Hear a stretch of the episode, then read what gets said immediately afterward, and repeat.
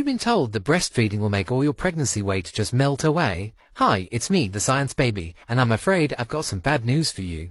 I love my milk. It's my favorite thing. It's full of all the energy and minerals that I need to grow and keep doing whatever this is. And when mom makes it from her boobs, she's literally taking the energy from her body to make the milk to give to me. So exclusive breastfeeding helps her to burn between 500 and 700 calories a day. And in theory, that's great for weight loss. Having that much of a calorie deficit should help mom lose 4 kilos of fat in 2 months. But sadly, it's not that simple. Any mom will tell you that breastfeeding is no walk in the park. The breastfeeding hormone prolactin increases a mom's appetite. Sleep deprivation skews the hunger hormones too, making mom crave sweet and starchy foods. And doctors often recommend plenty of rest and eating more to keep milk supply up.